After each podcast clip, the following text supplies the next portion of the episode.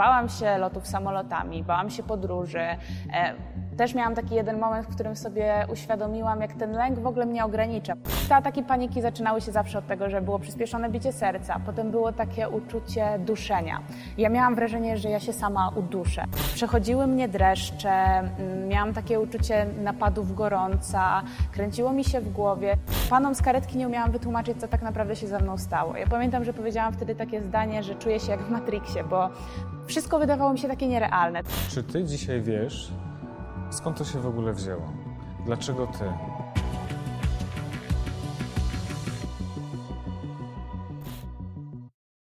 Magda, jeszcze dwa lata temu doświadczałaś stanów lękowych i ataków paniki. Jak to się zaczęło? To się zaczęło w takim momencie mojego życia, kiedy ja doświadczałam dużej ilości stresu związanej ze studiami, z pracą. I tak miałam wrażenie, że po prostu cały czas gdzieś tam te nerwy są, że ja się kładę zestresowana, budzę się z rana i myślę od razu o tym, ile rzeczy mam do zrobienia. I takie życie w takim no, przewlekłym stresie doprowadziło do tego, że pewnego dnia właśnie doświadczyłam pierwszego ataku paniki. Jak to wyglądało? Było to dość traumatyczne przeżycie, jeśli mogę tak powiedzieć, bo pewnie wielu osobom będzie się wydawać, że atak paniki to jest coś takiego, że się, nie wiem, biegnie, krzyczy, wpada w histerię czy w coś takiego. Natomiast to wyglądało tak, że jechałam po prostu autobusem i w pewnym momencie zaczęło mi się robić słabo. Więc pomyślałam, nie wiem, może jest duszno, wzięłam głowę w dół, stwierdziłam, że jakoś dojadę do tego następnego przystanku. Na następnym przystanku wysiadłam i na takich chwiejnych nogach właściwie już czułam, że coś jest nie tak, że czuję się bardzo źle, że ten stan jest jakiś taki dziwny, jakiego jeszcze nie doświadczałam. Po czym usiadłam sobie na przystanku, a następnie się na nim położyłam i wtedy zaczęłam doświadczać tak, bardzo szybkiego tętna, znaczy tempa bicia serca. To serce biło tak, jakbym po prostu dopiero zakończyła jakiś bieg na, na sześćdziesiąt metrów czy, czy na sto. Przechodziły mnie dreszcze, miałam takie uczucie napadów gorąca, kręciło mi się w głowie. No to był stan taki, że e, czułam te nowe objawy, które jakby jeszcze bardziej napędzały to, to moje bicie serca, tak? Po prostu nie wiedziałam, co się dzieje. Pamiętam, że wtedy byłam e, umówiona z moją przyjaciółką ze studiów, która e, jak mnie zobaczyła, ona też kiedyś czegoś takiego doświadczała, więc ona w ogóle pierwsze, co jej przyszło do głowy, to ten atak paniki. Natomiast ja w to nie uwierzyłam, bo stwierdziłam, że to jest po prostu zbyt jakieś takie e, dziwne, żeby to była tylko panika. A co myślałaś, że co się dzieje? E, że umieram. Bałam się, że umieram.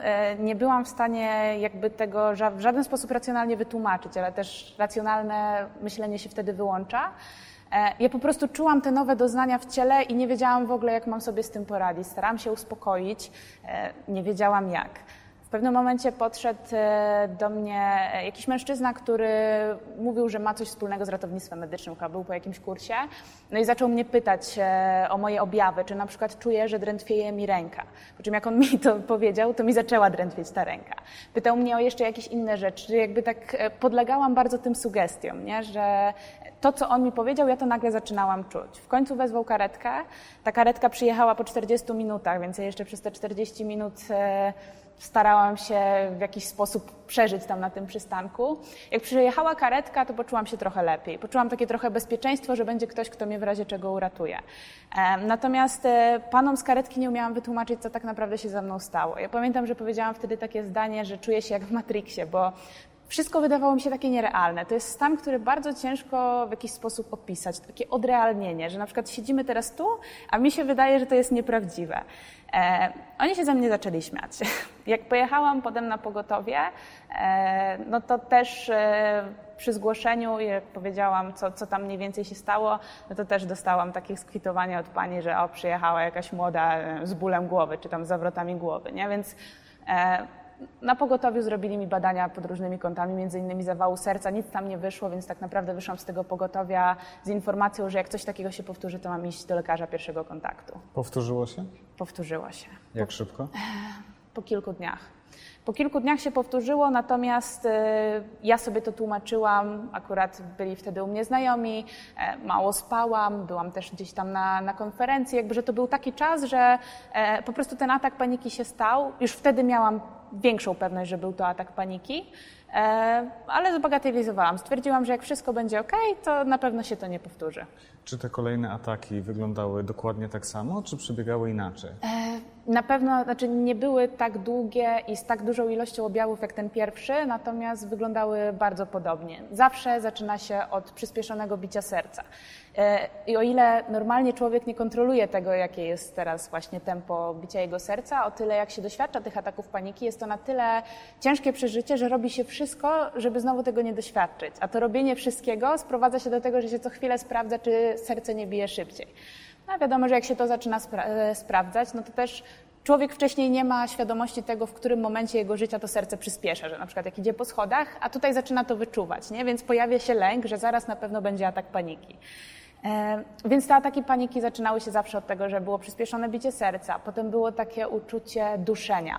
Ja miałam wrażenie, że ja się sama uduszę i jakby próbowałam wtedy szybciej połykać ślinę albo popijać wodę, łapać szybciej oddech, żeby po prostu mieć pewność, że się nie uduszę. Po czym jak łapałam szybko oddech, to dochodziło jakby do, do hiperwentylacji, tak, że po prostu tego tlenu było za dużo. Wtedy na przykład pojawiało się mrowienie w mięśniach, co potem się dowiedziałam, że przyczyną tego jest to, że po prostu w mięśniach jest zbyt dużo tlenu, te mięśnie są gotowe do, do ucieczki, a ta ucieczka nie następuje. Po jakim czasie poszłaś do lekarza? Po kilku miesiącach. I do jakiego? E, Poszłam do psychologa, który był jednocześnie psychoterapeutą, bo już jakby miałam pewność, że to jest na pewno to. Ja miałam szczęście. Miałam szczęście dlatego, że po drodze trafiłam na ludzi, którzy właśnie mieli z tym do czynienia i zasugerowali mi, że to może być to. Natomiast wiem, że wśród innych osób jest problem z diagnozą, bo te osoby bardzo często trafiają na przykład do kardiologa, no bo wiadomo, przyspieszone bicie serca. Wykonują wszystkie badania, nic nie wychodzi, więc no, człowiek teoretycznie wychodzi z gabinetu zdrowy, a tak naprawdę wciąż to się pojawia. Idą do endokrynologa, bo tarczyca też wpływa na, na przykład na bicie serca. Idą do neurologa i jakby ta diagnoza potrafi trwać dwa, trzy nawet lata, więc dopiero ktoś może po kilku wizytach wpadnie na to, że to może być kwestia psychologiczna. Ty miałeś szczęście, bo to był pierwszy lekarz, do którego poszłaś. Tak, tak, tak. E, oprócz tej wizyty na pogotowiu ratunkowym. E, natomiast poszłam do niego i jakby konsultacja trwała godzinę i w trakcie tej godziny on zebrał wywiad i jakby powiedział, że jest w stanie się tego podjąć, bo to też była kwestia, czy, czy właśnie to, to jest do psychologa, do psychoterapeuty, czy może psychiatry, bo też czasami te ataki paniki po prostu są tak nasilone, że trzeba się wspomóc leczeniem farmakologicznym. U mnie się skończyło na psychoterapii.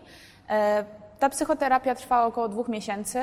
Ja trochę za szybko z niej zrezygnowałam, bo poczułam się po prostu zbyt pewnie. To też jest tak, że w trakcie ataków paniki, czy w ogóle tego lęku, jednego dnia się budzę i po prostu boję się wszystkiego, co się może wydarzyć. Jestem zestresowana, a drugiego dnia się budzę i czuję się pewnie. Myślę, że wszystko jest okej, że sobie dam radę. Jest ta chwiejność nastroju. Czyli poczułaś, że już panujesz nad sytuacją, tak, że to jest ten moment, odpuściłaś. Tak. To był błąd.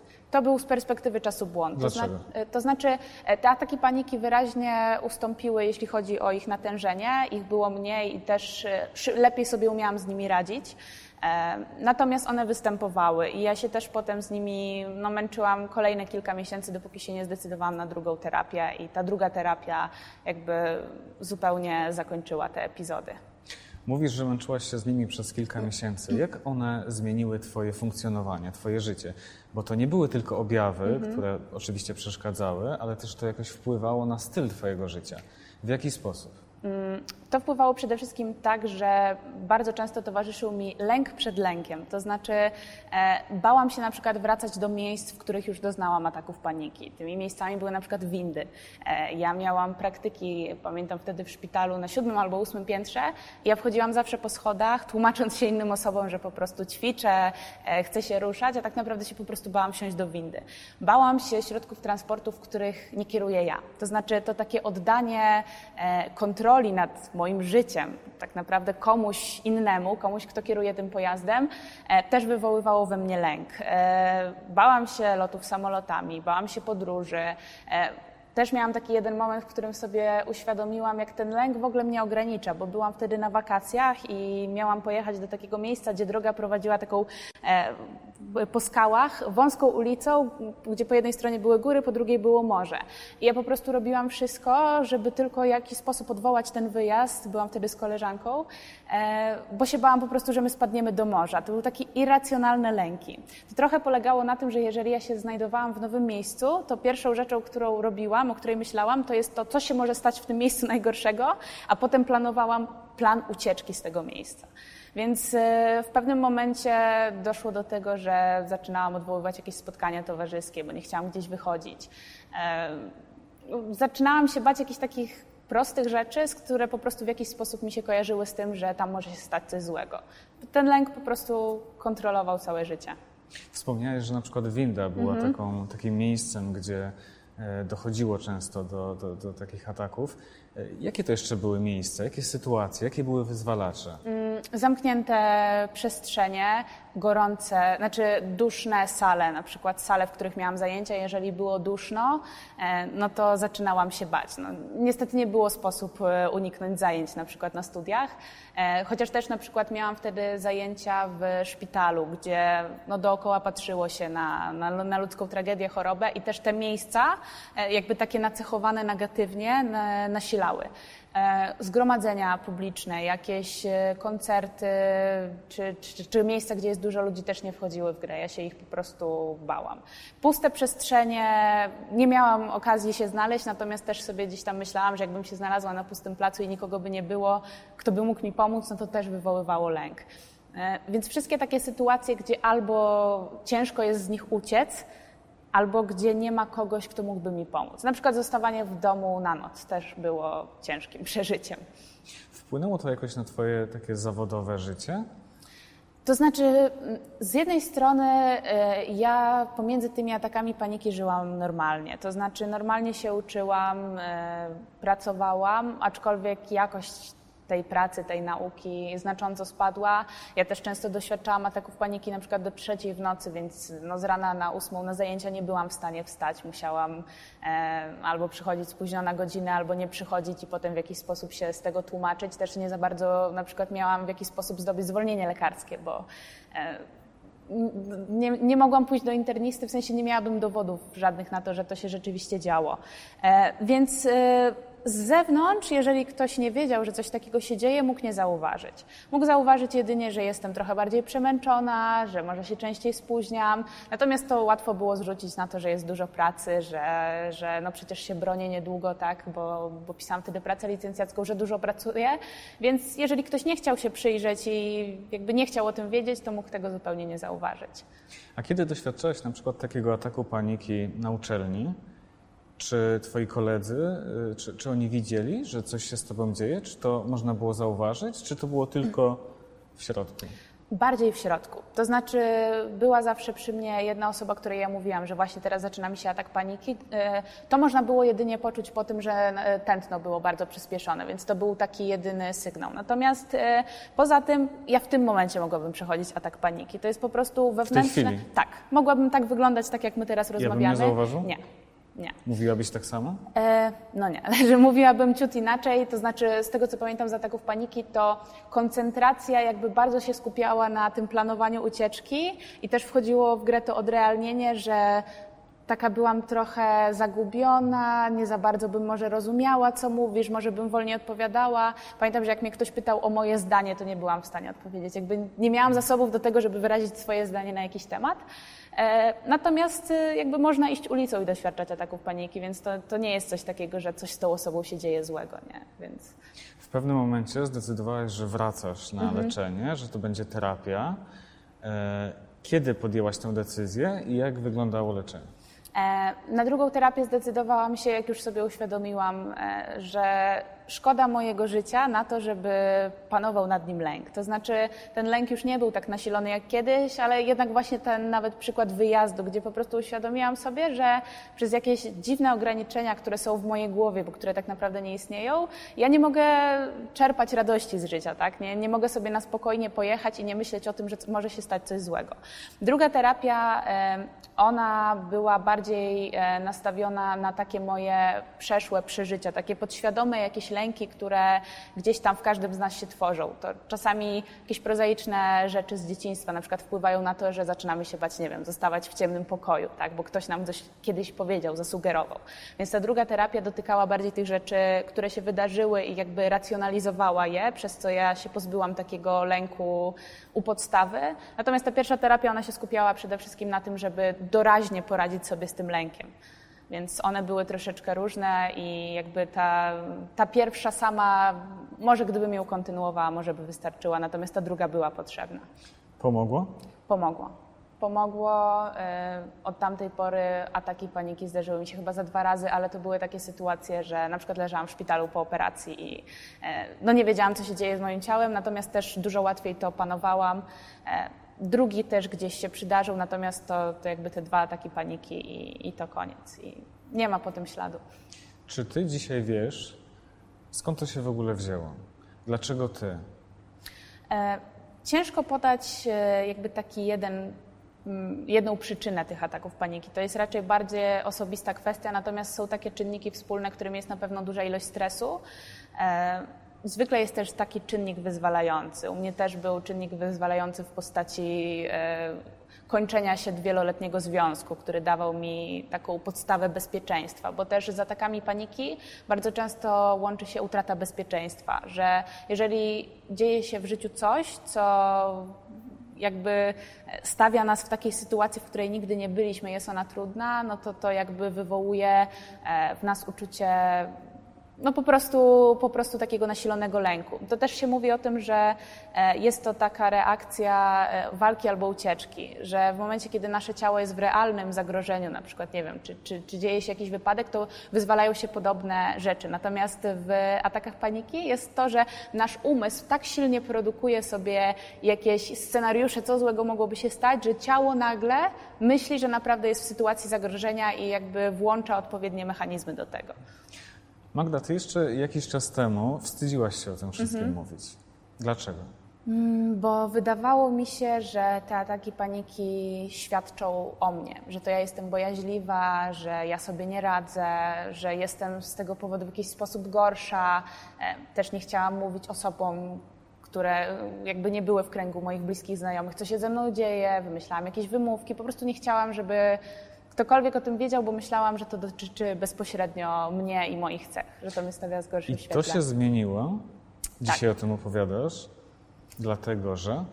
Dlatego, że podczas terapii ja sobie uświadomiłam, że ja, moja osobowość to jedno, a te zaburzenia lękowe, w które ja popadłam, to jakby nie definiuje mnie, tylko to jest po prostu no, choroba, znaczy zaburzenie. Takie samo jak, nie wiem, jak ktoś ma zaburzenia pracy wątroby, trzustki czy czegokolwiek innego. Jest to po prostu rzecz, którą można wyleczyć i to, że ja miałam te ataki paniki wcale nie świadczy o tym, że nie wiem, nie radzę sobie w życiu, tak, że no nie wpływa to w żaden sposób na mnie, więc ten moment oddzielenia ataków paniki ode mnie dał mi taką pewność, że przecież ja mogę o tym mówić, bo być może też dzięki temu, że ja o tym mówię, ktoś poczuje się pewnie, ktoś, kto się boryka z tym samym problemem albo borykał.